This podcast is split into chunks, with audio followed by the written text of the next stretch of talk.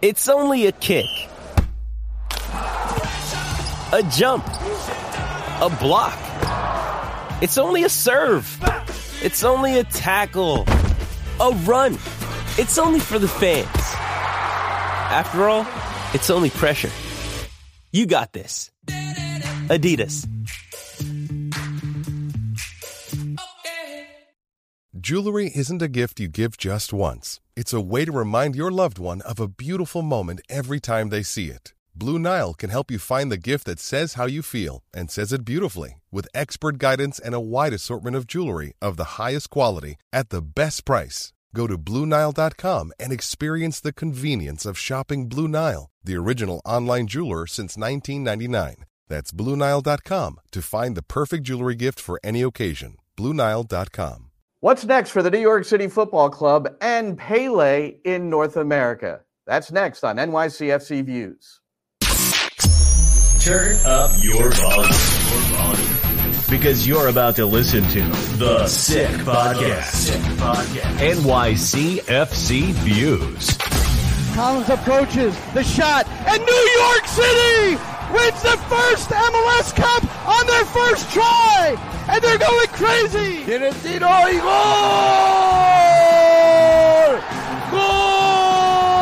Gol! New York City es el campeón de Major League Soccer. The sickest New York City FC podcast. It's gonna be sick. And for the first time since 2015, New York City will not have an opportunity to win an MLS Cup. I'm Glenn Crooks, Roberto Abramowitz. Hi, Roberto. We are your uh, radio commentators in English and Spanish for the club, and uh, certainly a disappointing ending. Not at Citi Field, where New York City got the 1 0 win over the Chicago Fire, but it was that three game parlay Roberto. I know you know about parlays, Mister NFL. You know you. I'm no, sure no, had, I, I, don't do betting. Uh, that's not my thing. You have never it's done not my NFL thing. Parlay. I don't believe you. No, I really. I, I, don't have an app. I don't. I mean, the last time I think. I mean, uh, like when I you were in college. Like when you were in college, no. didn't you get those sheets and play them? Really? No. Wow. That's wild. Meanwhile, my cat is destroying a bag over here. Well, that I have a, a little something that we got yesterday, you and I. But anyway, that's beside the point. No, but I, I never did it. Never really did anything like that. The only thing I'm doing right now is on uh, in Mexico uh, during uh, the soccer season. The company that I work for has an agreement with a betting company, and so Eric Gomez and myself we sort of pick a lineup uh, for so people can use it as a guide to form their own lineups for that weekend, and uh, hopefully they can win some cash. All right, so you're you're offering uh, betting advice, is what you're saying. You're not doing the betting We're yourself. very poor betting advice, most likely. Uh, you know, I'm the type of guy who you follow to see. All right, he picked this guy, this guy, this guy, this guy, this guy, and do everything backwards. You know, do the right. contrary. So you're no Uh, Jimmy. that's You're no Jimmy the Greek. Is that what you're telling me? All right. So I'm still alive. Yes. Well, the, the parlay I'm referring to, of course, is New York City needed to beat Chicago, and then Oh. uh, Nashville needed to at home beat the Red Bulls, which they couldn't do. And then we needed Inter Miami to just get a result at Charlotte, which they couldn't do. Even though Lionel Messi did score a goal, but it was he was offside. Really? Oh, oh. It was called was like, back. Wait a second. They lost Oh. one nothing. How did they score a goal? Oh, He scored a goal that was called back. Uh, but uh, okay. So and Messi, by the way, playing 90 minutes on turf when everybody naysayed, oh, Messi only said that. And he only said it for publicity that he was going to play on turf and he was lying. They always believe all these guys lie all the time. And it's just so crazy. Anyway, he played 90 minutes on turf, came out fine. I was thinking about that because we're going to uh, in the kicking it around segment. We're going to talk about Pele and where we were yesterday down in Times Square. But uh, Pele played on the worst artificial surface in the history of sports at Giant Stadium with not the concrete- really. No, I'll disagree with that. I'm not saying that you're wrong that it was poor. It was poor, but all artificial surfaces at that time were poor. Now, I got a chance to travel with the Cosmos back in the day, and I got to visit other stadiums. The, the, the stadium in Philadelphia, Oh my God, that was worse. The one Where in did they play? Toronto. Where did they play in Philly? Was they played at the Field? vet. They Oh, at the played at the Vet. Okay. They played Yeah. at the vet where I forget the name of the player. There's an NFL player that on one play, it was a wide receiver that on one play tore both his ACLs on one play at the vet. Oh my goodness. Okay. That's how poor that surface was. And the one in Toronto was even worse. The one on Toronto was a, th- it seemed to be like a thin layer of AstroTurf, which was just like all cheap plastic laid over cement. All right. All right. Well, I mean, it was brutal. That's but what Giant The Stadium. I giant stadium turf, just to say, you know, I don't want to say that you were wrong per se. I know the point you're trying to make. Yes, it was bad, but they were all bad at the time. Yeah, all right. I just can't believe what I, I always thought. Yeah, and soccer players, man, when they a slide tackle, you know that we would see the uh, the big raspberry in the locker room afterwards. But uh, how football player, American football players, play on that? It was, you know, when you get tackled on that thing, it's literally con- it's like concrete. You know, you you and I were both on the field at various times uh, over the course of that, and I uh, yeah. I don't know if you played. Did we d- determine whether I, I played in a couple of press games? I don't know if you, you. Yeah, so we probably Oh, uh-huh. uh, we didn't know each other then. No, we So didn't know know- each other then, but we did. Not only that, I've got I've got a little story for you. So uh, one there was one game where Toronto was playing New York City. Uh, New York City was playing the Cosmos, and they had you know twenty eight to thirty thousand at the at Giant Stadium for that. And at halftime, they had a shootout. Okay, between the New York City press and the New Jersey press. Okay, I was not. I wasn't. I saw that. I don't know what you did. I just remember Ike Coons and the Big E trying to yes, uh, trying to they score were both goals. there. And who was the goalie? Do you remember who the goalie was? No, Shep Messing. Oh, come on! You got to remember was? this. The I know, I- goalie in the, the shootout. I don't remember. I don't. All I The remember is the big. All I remember is the Big E, the guy who worked for the AP, just huge guy, and Ike Coons, not quite as huge, but neither one of them nimble as they approached the goal. No, and they both missed. Uh no, the, the the goalie was Bugs Bunny. I forgot that. The goalie was Bugs Bunny. Anyway, I put New York ahead one nothing, going carrot side on Bugs and beating them. And then Jack Bell tied it for New Jersey, and we wound up 1 1. We were the only ones who scored out of 10 attempts. yeah, that's uh, that sounds like the New York, New Jersey press.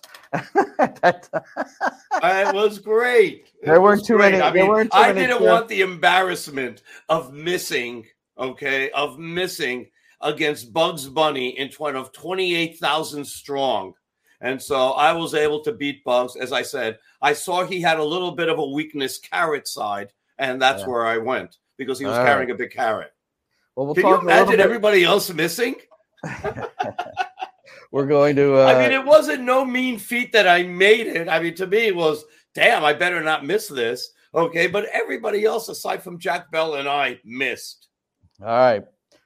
And yeah, so we'll we'll get more into the Cosmos and, and Pele um, uh, in a in a little bit from from what we uh, what we saw yesterday, and it was it was a fun day for us. Uh, but back to New York City, I thought um, uh, Hudson River Blue put out a a pretty good, and I wonder if I have it handy.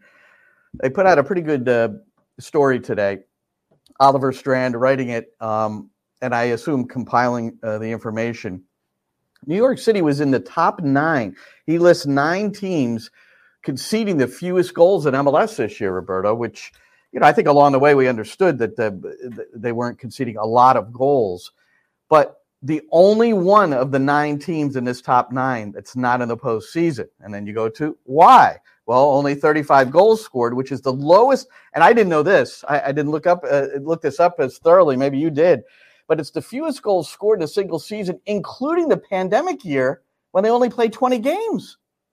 So I didn't know uh, it, but um, it's make it makes sense because what have we been complaining about all year long? The fact that they can't score, that they can't score goals, and that their that their margins were razor thin, and defensively, every mistake that they made is compounded by the fact that they're not scoring goals. Trust me, if they're giving up as many set pieces as they gave up during the season, but the team is averaging over two goals a game, we're, we're not bitching about this most of you know as yeah. as loudly as uh, as we did. But every it was every goal was magnified because of the significance of the fact that the team was having trouble scoring all year long. An example to me, look, and if anyone uh, that is part of the club is watching this, they're probably going to consider this an unfair statement. But I thought an example was Santi Rodriguez not finishing that ball in front of the goal as he was crashing the back post. And he didn't lay out, to me, he didn't lay out. Maddie pointed it out first, and I had to agree. Maddie Lawrence, my broadcast partner, that um, he just didn't want to, he feared the back post. He feared crashing into the post rather than sacrificing and scoring the goal. And it happened a couple, not with Santi, but uh, a couple of other times. I recall that he's Andres Jasson who's you know a favorite of ours and has certainly developed this year, um, perhaps more than any other player within the within the club. But uh, he yeah. bailed out uh, on one that probably should have been a goal earlier in the year. Uh, I, and, and, again, it's just the pictures tell the story. I mean, you, you see it and, and you have to tell it like it is. And you know, it's those little things. I mean, how many how many goals would they have would have had to score along the way here, Roberto, to to change the entire course of the season? And you got little moments like that that um, I, I think that really one. resonates. By me. the way, one. The answer to that is one. Well, what one? And I'll tell you, what? any one of four games that they allowed themselves to be tied in stoppage time. Anyone. Yeah because two points would have given them a tie with Charlotte, and New York City would have won, would have advanced on the second tiebreaker by a goal. This episode is brought to you by Shopify. Whether you're selling a little or a lot, Shopify helps you do your thing, however you cha-ching. From the launch your online shop stage, all the way to the we just hit a million orders stage. No matter what stage you're in, Shopify's there to help you grow. Sign up for a $1 per month trial period at shopify.com slash special offer, all lowercase. That's shopify.com slash special offer. Another day is here and you're ready for it. What to wear? Check. Breakfast, lunch, and dinner? Check. Planning for what's next and how to save for it? That's where Bank of America can help. For your financial to-dos, Bank of America has experts ready to help get you closer to your goals. Get started at one of our local financial centers or 24-7 in our mobile banking app. Find a location near you at bankofamerica.com slash talk to us. What would you like the power to do? Mobile banking requires downloading the app and is only available for select devices. Message and data rates may apply. Bank of America and a member FDIC. Well, the second tiebreaker being goal difference. That's the stuff that uh, it's going to be difficult to uh, sleep at night if I'm, if I'm part of the technical staff or the players who just missed and – um, Monsef Bakrar, the striker who came in, granted, you know, when guys come in in the summer in this league, um, very few of them just walk in and start producing. I mean, that's the mm-hmm. history of summer transfers in MLS is they they they don't do that and they need a little bit more time. And and I think the um, the study of Bakrar has to continue after preseason and into the beginning of next year to see how it all goes. But his goal scoring rate, Roberto, three goals in uh, 10 or 11 games is pretty much the the rhythm of what he had coming in with his previous yeah. clubs. Meaning, a little bit better. A little bit better because he had eight out of 38 in his last year in Croatia, right? Eight goals in 38. He scored three goals in MLS. He scored one goal against Toronto in uh, Leagues Cup. So he had four goals in what, almost 10 games or in well, 10 games? No, more than that. Uh, I'm going just regular year. He had three goals in what I think okay. is 11 regular games, maybe 10. And um, I, I, what I'm saying is that he he was not the prolific guy up top that you need. And you talk to, you know, all these conversations go on throughout the year, uh, not just with New York City FC, but um, I know you're adamant about this. Is that you know you need a you need a pretty productive striker in order to win MLS Cup. I mean, it just doesn't happen otherwise. And the proof is Tati Castellanos for New York City FC. And who will it be this year? You know, and that's, um, you know, is LAFC going to win because they had the Golden Boot winner? Uh, that remains to be seen. Yeah. Uh, It's it's. I mean, you can't. History Your leading goal scorer. History teaches us. Yeah, te- your leading goal scorer can't be you- playing. You, your leading goal scorer can't be playing in Qatar, and for, for you to But th- th- advance those are circumstances that you're going to have in this league. Look, there's certain things that we have to accept that are going to happen in this league, okay? And this happens in pretty much every league in the world, with the exception of four or five, and not even every team, okay? Top teams in those four or five leagues. Everybody else is selling. Those guys buy, and when they sell, it's because they don't need the guy anymore. Everybody else sells to make money. Okay? That's the way it is. That's life in soccer. You're going to be a fan. It doesn't matter if you're a fan of NYC, the LA Galaxy, LAFC, America, River, Boca, Santos, whatever. Teams in Europe, Galatasaray, Ajax, PSV, they're all sellers. That's what soccer, that's what the soccer economy dictates. There are a certain amount of teams that have unlimited money. You see what Chelsea spends and doesn't spend wisely. Manchester City spends a ton. You know, Real Madrid, Barcelona, Manchester United, uh, Bayern you, uh, Munich, not even not even BVB, okay, not even Borussia Dortmund. They're a selling club, and they were a game away from winning the championship last year. Okay, so all these teams are sellers. All right, and so this is what's going to happen. So if the Gabi Pereiras of the world are going to get an offer where they're going to pay them six times their salary, and New York City is going to be able to double or triple the money that they paid for him, and they're coming for him in June or July, you got to say goodbye. I, I didn't. I didn't. I'm not suggesting that that was a, a bad move by the club because it's obviously a profitable move by the club. It was initiated by Gabby Pereira himself. It was not initiated by the club, and but they they, They, wanted to obviously keep him. they obviously made some uh, some good cash from it. I'm just saying his six goals. At, what, what was his last game? It was late June, I think. His the Yeah. last game he scored in was June 21st. That was his sixth goal, and he, you know, so he's gone the rest of the season, and he remains the leading goal scorer for New York City this year. I'm, that that was my point. Is that you just you can't advance without someone who's going to put it in the back of the net.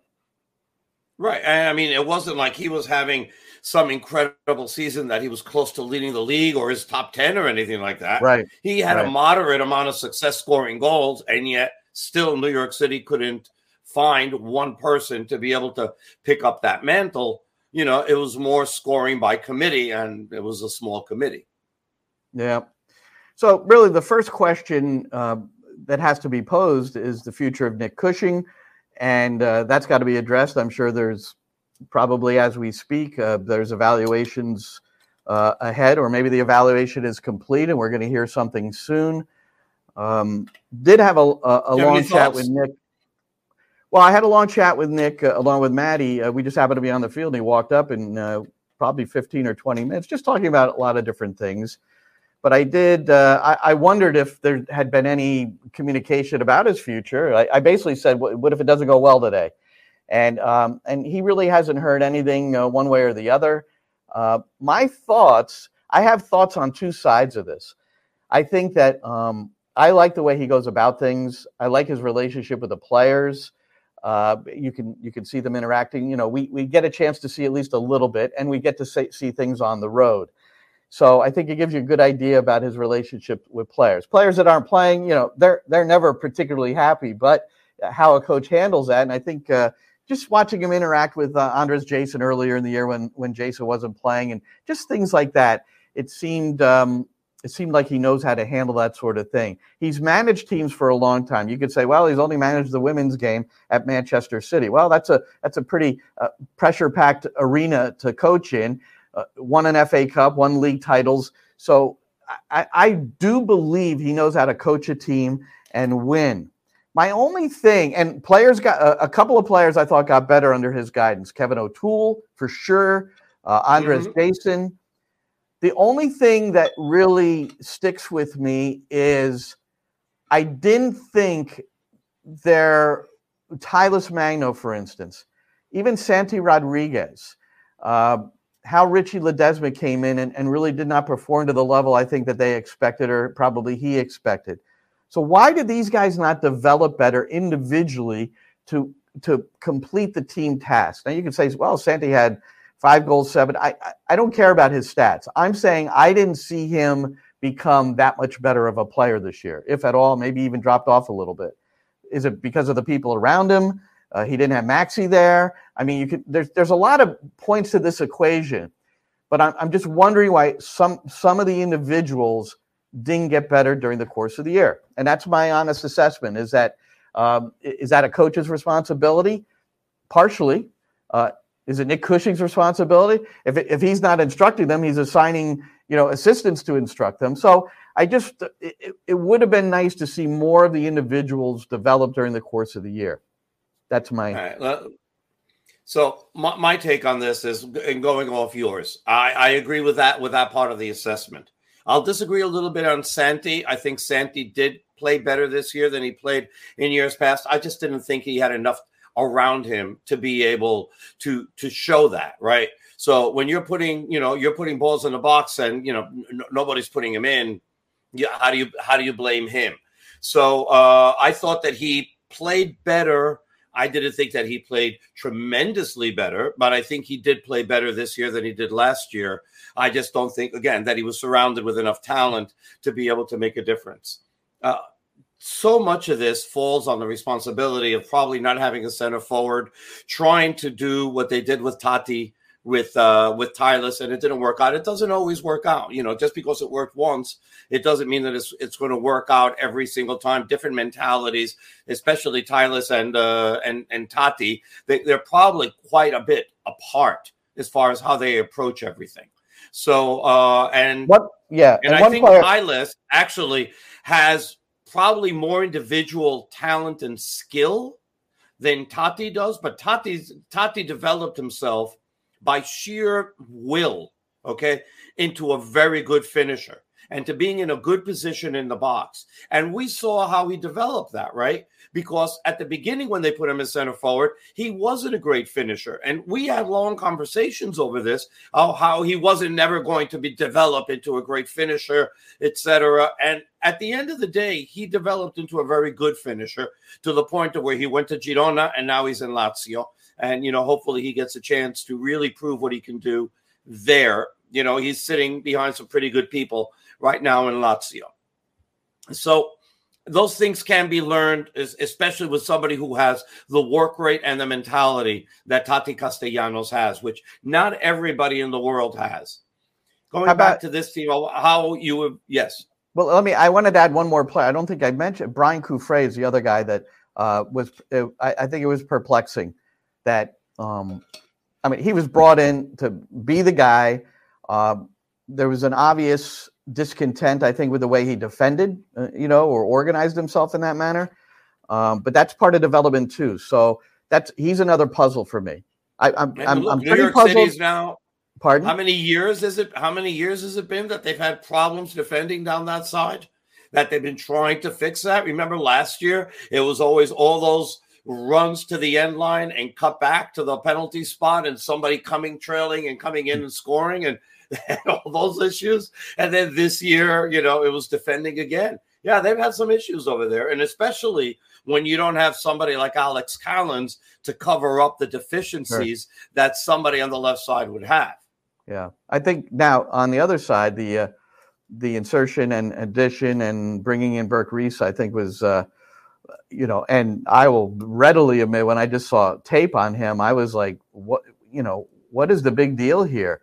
But he was he was very good, and his biggest thing is to uh, to work on his one v one defending uh, as time goes on.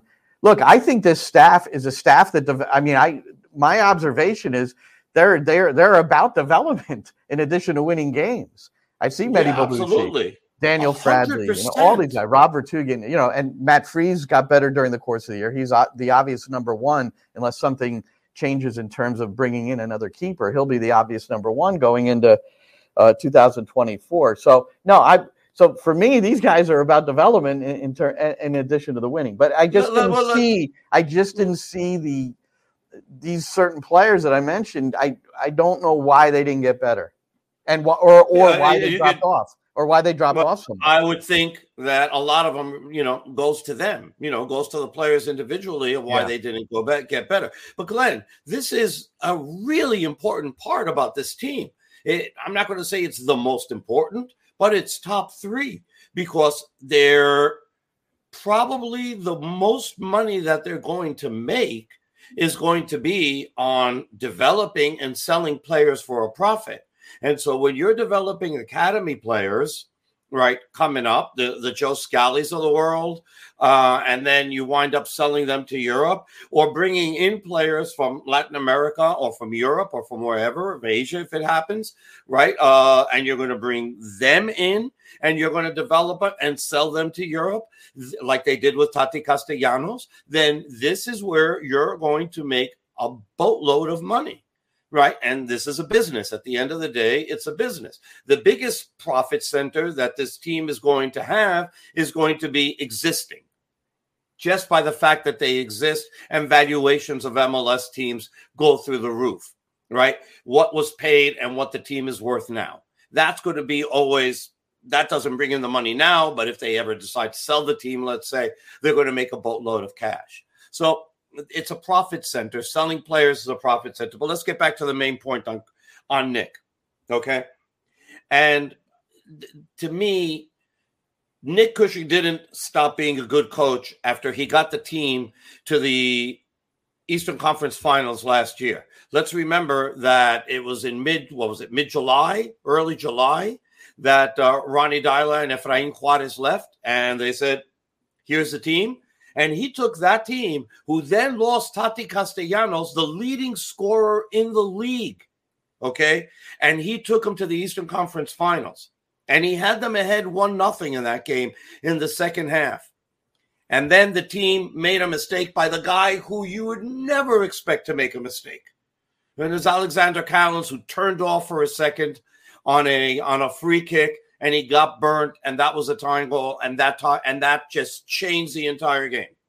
Yeah. Okay. Oh, And Yep. if that, that doesn't happen, maybe they're in the final. Who knows what the hell happens in the final? Yeah, okay. yeah. You can never know. Okay. So he didn't stop being a good coach. What changed with the team was that they decided to redo. And so many of the veterans left. Callens left. Sean Johnson left. Maxi Moralez left. Um, who do I, who else you want to? Who else am I missing? Anton Tinnerholm left. yeah, Tinnerholm's the big one too. But Yeah, but they I were mean, all these guys left, and so there was a void of leadership. Although you have Ty, you have um, Thiago, Thiago Mar- Martins and Maxime Chanot stepping in into that void, right? But and then Maxi Moralez coming out back later late in the season. They did bring in you know some young players who had talent by bringing in Richie Ledesma by bringing back Santi Rodriguez. I thought those were key. But remember, they're going into the season or even weeks before the season. Everybody is like, you know, where the players? Who's coming in? Right. And so they did do that. And When you need mealtime inspiration, it's worth shopping Kroger, where you'll find over 30,000 mouthwatering choices that excite your inner foodie. And no matter what tasty choice you make, you'll enjoy our everyday low prices, plus extra ways to save, like digital coupons worth over $600 each week. You can also save up to $1 off per gallon at the pump with fuel points. More savings and more inspiring flavors make shopping Kroger worth it every time. Kroger, fresh for everyone. Fuel restrictions apply. Hey, it's Kaley Cuoco for Priceline. Ready to go to your happy place for a happy price? Well, why didn't you say so? Just download the Priceline app right now and save up to 60% on hotels. So, whether it's Cousin Kevin's Kazoo concert in Kansas City, go Kevin, or Becky's Bachelorette Bash in Bermuda, you never have to miss a trip ever again. So, download the Priceline app today. Your savings are waiting. Go to your happy place for a happy price. Go to your happy price, Priceline.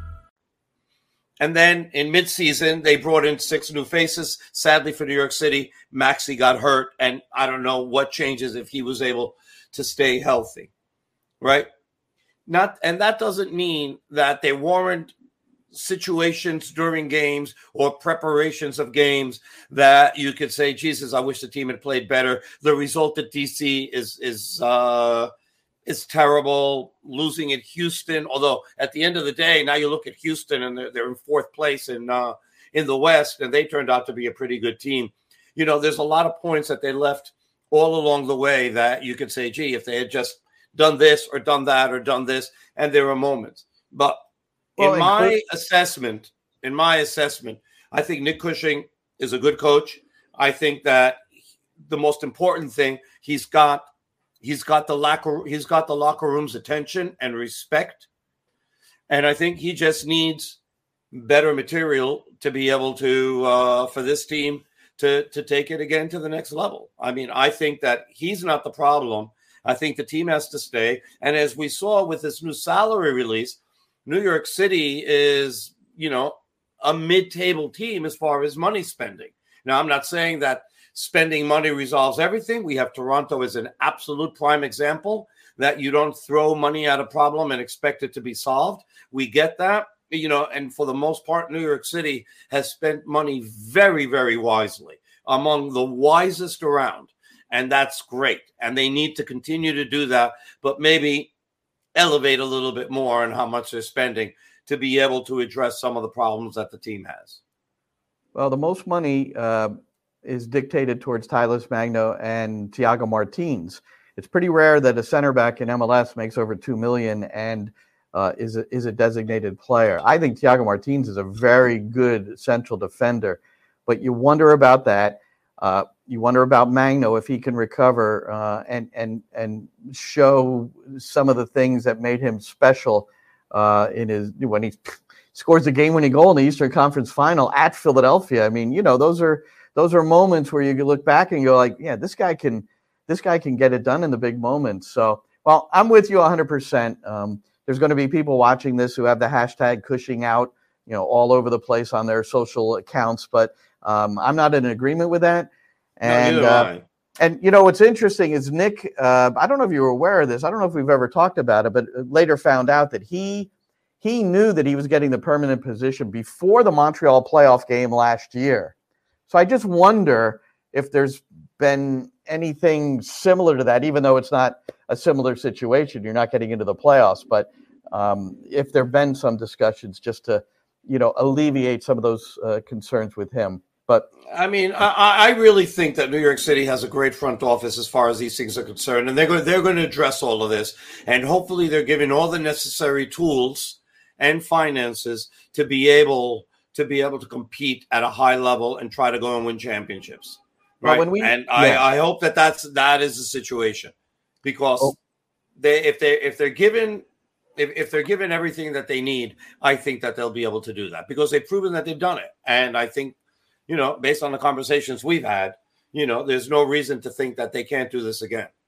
Well, when um, when we're next on next week, uh, maybe we'll have more information on uh, options declined and that sort of thing. There's some dates coming up which we'll talk about more um, in, in, the next episode. One thing I did find out, and it was just the this guy Mike who works at Citi Field. He comes in and helps me set up for the um, the Apple broadcast for the English hometown commentary, and yeah, and uh, and then we were talking about. Uh, I, I uh, he goes, well, this is the last game here this year, and I thought, well, you know, I mean, if they get to the playoffs and win the uh, wild card game, then there's that best two or three. And he goes, oh no, no, that would be played at Yankee Stadium, and uh, and the reason why is and you got so excited. I know you got cr- excited by this.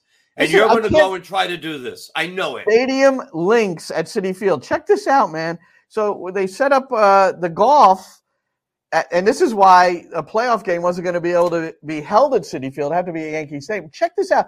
They set up all these little tee box areas all around the stadium, and then they set up the um, the greens with the with the pins, and uh, I, from what I could read, it cost a hundred bucks and you only get like 20 shots. So you better be on that day. That's it. And, uh, but, but you, there's prizes and things. So I, I don't know the whole thing. I'm not going to be able to play. It's sold out. I can't get in. I, it doesn't look like I'm going to be able to talk my way into it, but I'll just no have to look at Steve it earlier. Cohen is a billionaire.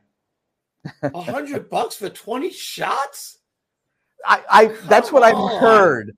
I don't know that for a fact. That's what I heard. Oh, I was like, uh, you know what? Go to Top Golf and Edison and uh, whack some balls over there. Yeah. I actually like that place.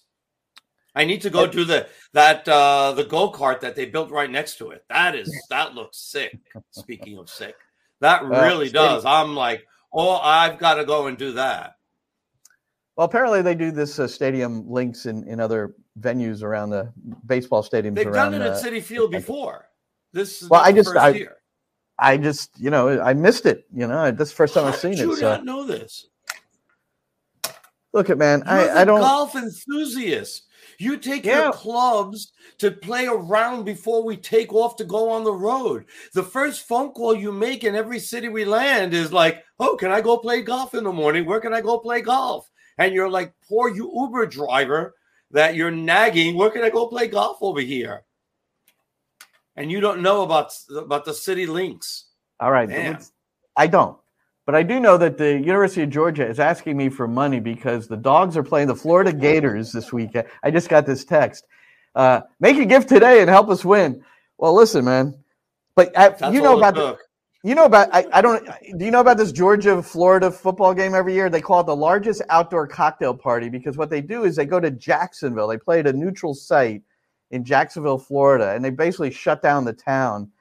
I, I think the people that live there don't like it very much. Uh, but it's a I, I went twice as a student, and it's uh, it's about as nutty as it gets. I'll just leave it at that. But uh, the I largest. wonder. outdoor Well, they're going to have to.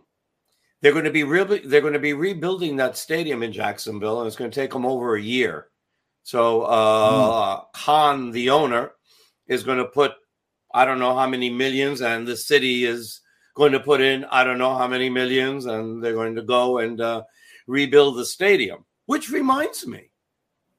So we have uh, new information thanks to Chris Campbell and uh, the outfield about uh, New York City FC's stadium that we hope gets built at Willets Point and inaugurated in 2027. Um, we got nice. some new information about uh, about this, Glenn, during uh, during the week, and The- the- uh, it the looks you know, fabled U- ULURP, the fabled ULURP, right?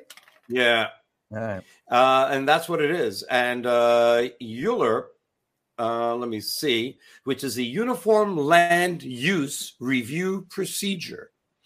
Okay, so that's what that is. So they're going to make a presentation, and uh, with that, and then it's supposed to advance out of there. So uh, as far as the timeline is concerned, now it's not nothing's guaranteed, right? But uh, let me see what he had as a timeline. So um, they had the timeline that all of this was going to get done by the beginning of 2024, and if it all gets approved, then in March of 2024 they start digging and they're doing the deep foundation and the excavation. By September of 2024, they start on the foundations, and then the superstructure starts being built in 2025 in January. And then in June of 2025, as my cats decide to fight here in front of me, thank you. This thing's gonna Uh, this thing's gonna get completed by I'm literally having a cat fight here. This- I don't know, something did just knocked down. This thing God is going to get built by 26 in your timeline. I, I'm listening, you know, but go ahead. Yeah. I mean, I'm I'm sorry. I literally had a cat fight. My cats always decide to sleep right behind my computer while I'm doing this, and they just decided to argue on who gets the right side and who gets the cold pillow. So anyway, they've left.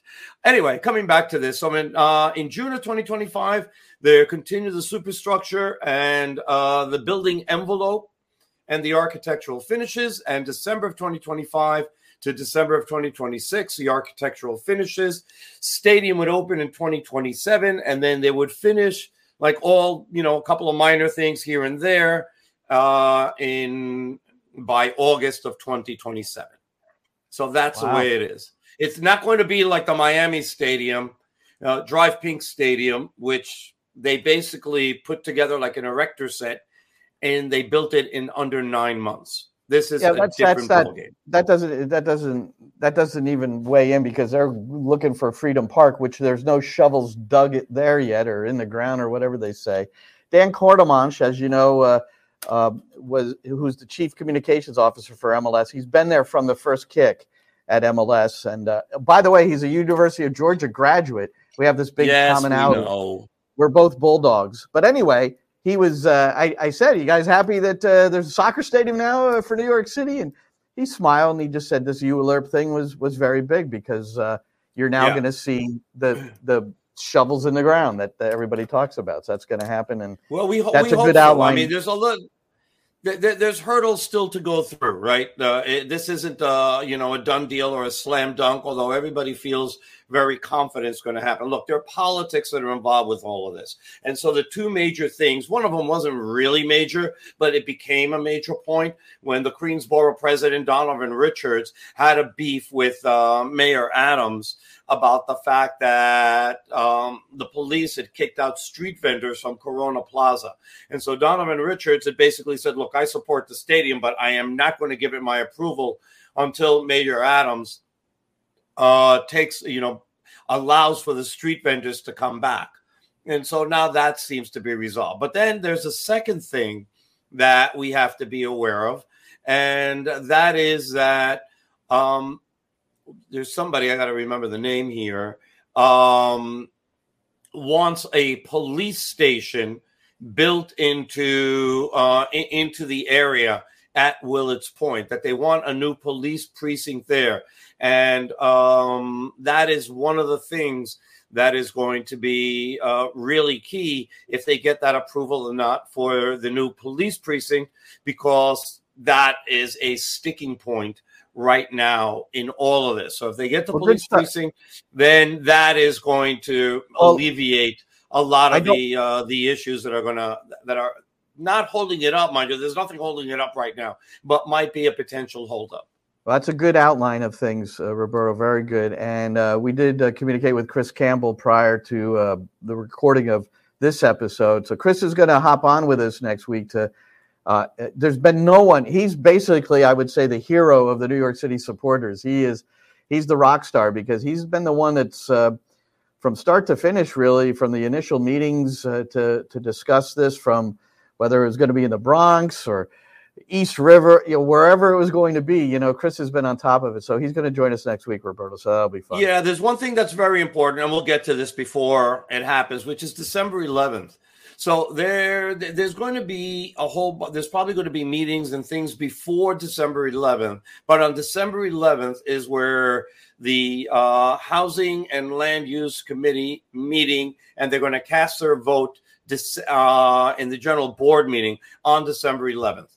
And so, what New York City is asking, and this makes a lot of sense. Hey, all of you who are New York City FC fans and people who may not, but still want to see this project go through because of all the other things that are going to be part of it, which is going to be uh, 2,500 units of housing. There's going to be a school. There's going to be a library. There's going to be a hotel, you know, and the fact that they're going to make this freaking eyesore of an area into something that is going to be a must see in New York City you know that you go and support this. So if you come out and show your support and for new york city fans look th- this is a playoff game. And this might be the biggest playoff game uh, right now for new york city. Maybe they didn't make the playoffs but this is your playoff game.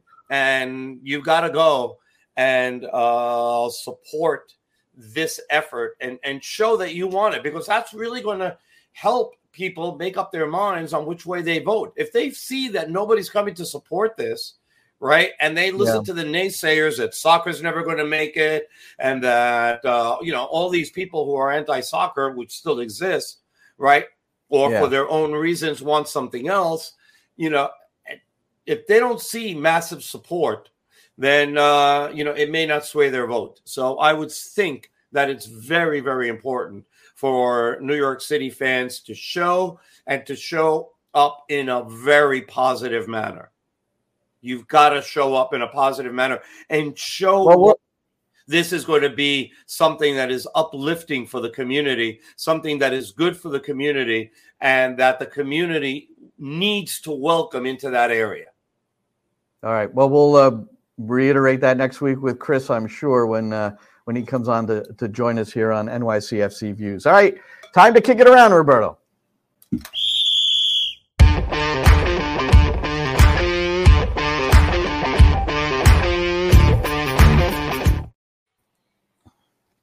Look at this. Now we're this is um, This is a wonderful book, and uh, look, and there's Pele Soccer's where Roberto and I. By the way, go go go to this store. It's very cool. It's in Times It is Square. a cool. It's a very cool store. Yeah, And and then you I, I can love go see fact. like the naked cowboy, like I did. I, I love the fact that you go there. to the back of the room and you could sit and, and they always have a game on. Yesterday they had Spurs on. They got Yeah. a victory, I think. Yeah, they got the Yes, they win. did. So nothing over Fulham. So George Tiedemann is the photographer. So all the pictures, and it's really a pictorial. But then that Charles Cuttone, who was the uh, communications director for the Cosmos way back when, uh, he um, he has provided the words surrounding the pictures, and uh, no better really person to do this. that than Charles. Yeah. So God, I'm bad at this. All right, there we go. Really cool. And then yeah, it's a really cool book. yeah. So it's twenty nine ninety five. Buy it. Uh, it's We worth did. it, especially if you're from We that. did not era. get these as freebies. No, we didn't. Actually, uh, we were offered freebies, and we both, I, you know, you got to support your friends, man. You Yeah, got to buy absolutely. their books. Somebody got a book, you got to buy their books. But um, It's really cool. One former Cosmo was there, uh, Werner Roth, which was pretty cool. I, I met him for the first time. Roberto, you previously known him because you covered the Oh, team yeah. back then, and uh, so he was in town. I don't know if I told you this, Roberto. Well, uh, there's George and then Charles Cuttone. And Charles has been involved in the soccer end of things for a long time. And George, keep this. Uh, is this is this rolling? Can we keep that? Can we go back to that other photo? There. Can you freeze on that second photo, please? Not this one, the next one. If it will freeze, I don't know if it, if you can freeze it on there. So George told a story about this, and I, I, I thought it was really fascinating, Roberto, when he said a majority of the photos in this book have never been seen before. He had like this entire arsenal of stuff that was still just put away, including this shot. And what he told me is that, and he said it to us eh, when he was speaking to the crowd, that this was very spiritual to him because he was looking up to the skies. The only other shots, and, and I, I have to just believe him. There's other shots that are very similar to this that he took. This is Pele's last game, and he's being carried around the field. Uh, is he's looking forward or he's looking down at his teammates, but not up to the sky. So he's never released this photo of Pele in his last game uh, at uh, at Giant Stadium and for the Cosmos and as a professional soccer player. So uh, it, it really is wonderful, and it, for us too. You know, just because we went to so many of the games, you and I. Um, you covered it while I was still a college kid going to the games, and then I came in and joined in the uh, in the locker room to check out who which superstar was going to be there. Was it going to be Mick Jagger or Robert Plant or you know who? It was amazing. It was really. It was an amazing time to cover the team too. So I was very, very fortunate that between 1977, which was the year that they moved to Giant Stadium, up until their last season where they folded, I covered the team and traveled with the team, and uh, it was just such an amazing, amazing experience to be around that team, those players. They were rock stars. I mean, they were absolute rock stars. And for a lot of you, you know, who weren't around at that time, when I say that they were rock stars, the Cosmos got the type of coverage that the Yankees, the Giants, and the Jets get. Okay. Yeah, and the yeah. Mets. I mean, it was that level. Uh, it was, there were back pages. Uh, they had reporters travel, not only covering games, which we don't see with New York City, sadly, except on a rare occasion. They had reporters that traveled with the team and covered the team for all away games as well. Amazing. Uh, And boy, did we have fun on the road! It was uh, it was really a great time. It No, was an and then- absolute. And I'm sure you're uh, you especially and those that followed it that closely or followed the team and traveled with the team. Immediately when Messi was signed uh, uh, by Miami, uh, just you start with the parallels, and it could it could actually maybe we skip Beckham, so it could be Pele, it could be Beckham, and then it, it could be Messi. I don't know if uh, you know if you're an MLS guy, that might be the way you go with this, but uh, those are those are I'll- like I- the and I'll tell you no.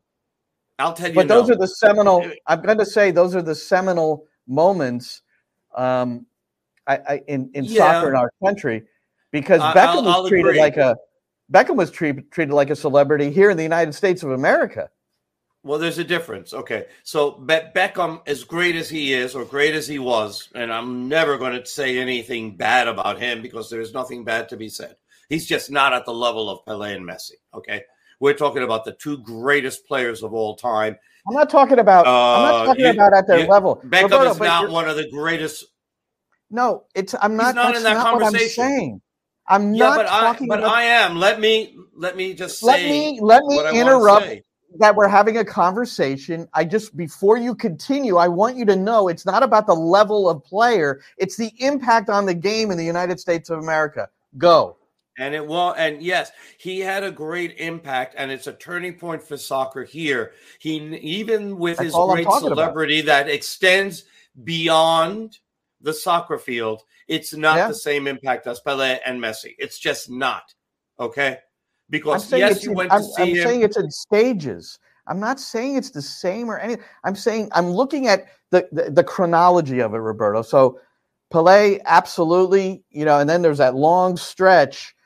And, and, you know, you might maybe the World Cup should be in there. '94 World Cup should be in there before uh, an individual uh, like Beckham. You know, I don't know, but um, Beckham falls in there because of the. It's a transformational moment for the game. I'm not saying no. What I'm just trying to say is that you can't that although it's a tremendous impact for the league and it's a and it, it made the league take off in so many different ways. Um, Pele and Messi just different impacts and different quality players as far as that's concerned, and what their impact eventually is going to be because we're going to get Messi here for another two years. Uh, Pele came in in 75, but his last year was 77. Uh, and then but then after Pele came, right, the Cosmos brought in Chinaglia, you know, and they had brought him in before uh, 77. But then Beckenbauer, uh, Neeskens, Carlos Alberto, and, and you can start rolling off all these fantastic names. When you, when Beckenbauer came to the Cosmos, he had just been named Footballer of the Year in Europe. So he came in his prime. He didn't come you know, at the end of his career. Okay. He came in his prime and he was, I mean, the, the team that the Cosmos put together, they were the first Galacticos before Real Madrid tried to co opt that name. It was really the Cosmos. And they traveled in preseason and wherever they went, be it Asia, or be it Latin America, be it Europe, wherever they went, they sold out. And it yeah. was insanity because it wasn't just one great player that they had. They had a whole bunch of great players at the same time. It was an yeah, amazing, yeah. amazing moment to be covering. That was the other this country or being a fan. That was the other parallel I thought when I heard that uh, Miami's going to uh, Asia to uh, play some exhibition games. It's the same sort of thing, I, I would think. And they're going to um, get a ton of money for it. Yeah, a lot of money for it. And yeah, I uh, the Be- just about Beckham. Um, I, I, finished the Beckham documentary, uh, and if you haven't you haven't gotten through it yet, Roberto, you need to. It really is. It's it's quite a story, and, and there's it's a bit soapy because it's about their relationship, him him and Victoria. Uh-huh. But you know, it that's that's to like I've heard a couple people say, yeah, my wife really enjoyed it. You know, not so much for the soccer, but just to track their relationship. So there's some of that too. But I'm a and huge then, Beckham fan. We said it on the last podcast yeah. when we talked I, about it. I'm a huge Beckham fan. Don't get me okay. wrong. I'm not. I'm not saying you aren't. Uh, when did I say that?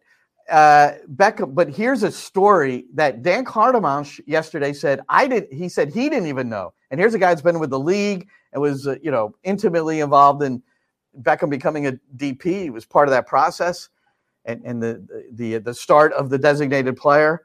Uh, but the story of him being loaned after he signed with the Galaxy, being loaned to AC Milan, and then playing for Milan, but then publicly saying, "Man, I really would like to stay." And Tim Leiweke, who was the uh, the chief of the Galaxy at that time, his exact words, I'm not going to use it all, but no effing way. And he came back. And he had, I didn't realize this, he had a real adversarial relationship with Landon Donovan when he came back at first. And it was, um, it was because that he didn't, you know, he didn't put, he, he wasn't all in for the Galaxy. He wanted to stay, even after signing the contract, he wanted to stay at, at Milan. So, uh, Danny admitted to me. He La- said Landon wrote it in the book. That was like the main feature of Landon Donovan's book. Okay, I'm saying, but Dan didn't uh, recognize that it was as, uh, uh, you know, as um, contentious. I guess not between him and Donovan necessarily, but between Milan, the club, and trying to get him back and uh, that sort of thing. So that that that comes out. But that's the stuff you learn in documentaries. You hope you hope you learn things, even if you're directly involved. You hope you learn a few things. So what? Did, okay, so I'm going to go see it. But did Beckham? What did Beckham say addressing that moment? If it was in the documentary, he uh, I think he basically after the the Lewi- they have the shot of Leiweke say no effing way, and then they come right back to Beckham and he said okay. so that it was kind of like that. That was his reaction. Okay, I'm coming Okay. back. Yeah, he didn't re- he didn't go like oh come on man, but well, that's Yeah. good. It showed that they loved him. well he won over his teammates eventually, and it's really a it's it's kind of a nice story how he and Donovan eventually came together and then won the MLS Cup. So that worked out pretty Yeah. well. Yeah. It, it did. Absolutely did. Um, what else do we have? Anything else? I don't really have anything else. I think uh, I hope we could sell at least one or two copies for Charles and George. So Yes. there's the book. There's the book. It's uh, uh, Pele in uh, his North American years, a tribute, and and it's very cool. It's one one you want to And- have in and- your, you know, if you're a soccer person. I got to meet I, I got to meet Pele personally, uh, partly during the time that I was with, you know, covering the team in 1977, and then while I was editor in chief of a magazine called Football Mundial back around uh, 15 years ago, and uh, we had an event at Nasdaq, and I think I told you the story yesterday, but I'll tell it to everybody. Uh, we had this event at Nasdaq, and he was the featured uh, uh, featured person at the event, and uh, we brought in uh, like two dozen kids, right, to serve as ball boys and you know for the whole thing. And when Pele got there, uh, you know, we set up something for him to sign autographs for the kids, and he was so excited. And instead of just like going, you know, taking you know a magazine or whatever and signing his name and saying thank you and whatever, no, he got he had every kid sit down individually, right, one by one, sit down and spoke to them. Hi, what's your name? Where are you going to school? What are you doing? What do you want to do? Do you play soccer? And it was with everybody. Yeah. Every single kid he took a personal interest in. It was amazing to see. It was great. I mean, this is the greatest soccer player in history, one of the greatest athletes ever. And he was so humble and so taken aback by kids that he would want just to find out genuinely find out about them. He Well, cared about that. It was so nice to see. Well, how about the story that Werner Roth told yesterday at the, the filming of the of the movie Victory? You know, uh, uh, a lot of people have seen that. If you haven't, you should. Uh, Werner Roth's in it, Pele's in it, Sylvester Stallone is the goalkeeper. But uh, he during the filming, the there the just a, a boatload of kids were just like clamoring around outside of the fence. And at lunchtime, I think this is the way Werner told it. Uh, he they they opened the gates and let them in, and they all sat around, and he and he he had some sort of a dessert. I think it was a sponsor. I, I I can't remember what it was, but he had some sort of a I, I can't remember what it was, but it was a some sort of a dessert, and he gave every kid one of these things, and the same kind of thing you just mentioned. Roberto just was talking to them, and so it those are those are nice memories of Pele. I would like to just uh, um, say uh, or promote um, two interviews I have coming up. One of them I have to hop off soon because it's I'm recording it in about 15 minutes. But Stern John, I don't know if you remember that name in Oh, MLS. yeah. Okay, Of course, Columbus Crew. yeah, he he came in and was the uh, he won the Golden Boot. Uh, he Yeah. had look, he had 44 goals in 55 games for Columbus. I mean, that's you know That's pretty good. he had 70 measure. goals. He's the all-time leading scorer for Trinidad. He has 70 goals in 114 matches for Trinidad. Anyway, he's going to be my guest because currently he's the manager, the head coach of the St. Lucia national team, and he's done some remarkable things there. So we're going to talk to him. And then Fred Brillant. Later today, I'm going to record an interview with Fred because he has his coaching badge. He's been an assistant at DC United. It'll be interesting to see what's going on right now. Rooney left. He took over what for that exhibition game. He was the manager for one game. They won two yeah. to one, so he's one and zero oh as right. a manager. And uh, but he also has his B license, and he's looking to get more advanced license. So might show the coaching academy. We talk about coaching, but uh, it'll be uh, interesting to see. I'll, I'll, have to throw Bruce Arena's name at him and see what he thinks. But uh, since that report came out that by the Athletic that Bruce has contacted DC United about coming back, so that would be That'd cool be great if he, if he does. Yeah. That would be great. It really would be. I, would love to see him. Yeah, me too. All right, Roberto, good stuff, man. Uh, thanks to everyone. Sammy for producing. For Roberto Abramowitz, I'm Glenn Crooks on NYCFC Views. And that's a wrap. Hope you don't miss us too much until next time. Follow the Sick Podcast NYCFC Views on YouTube, Instagram, Facebook, Google Play, and Apple Podcasts.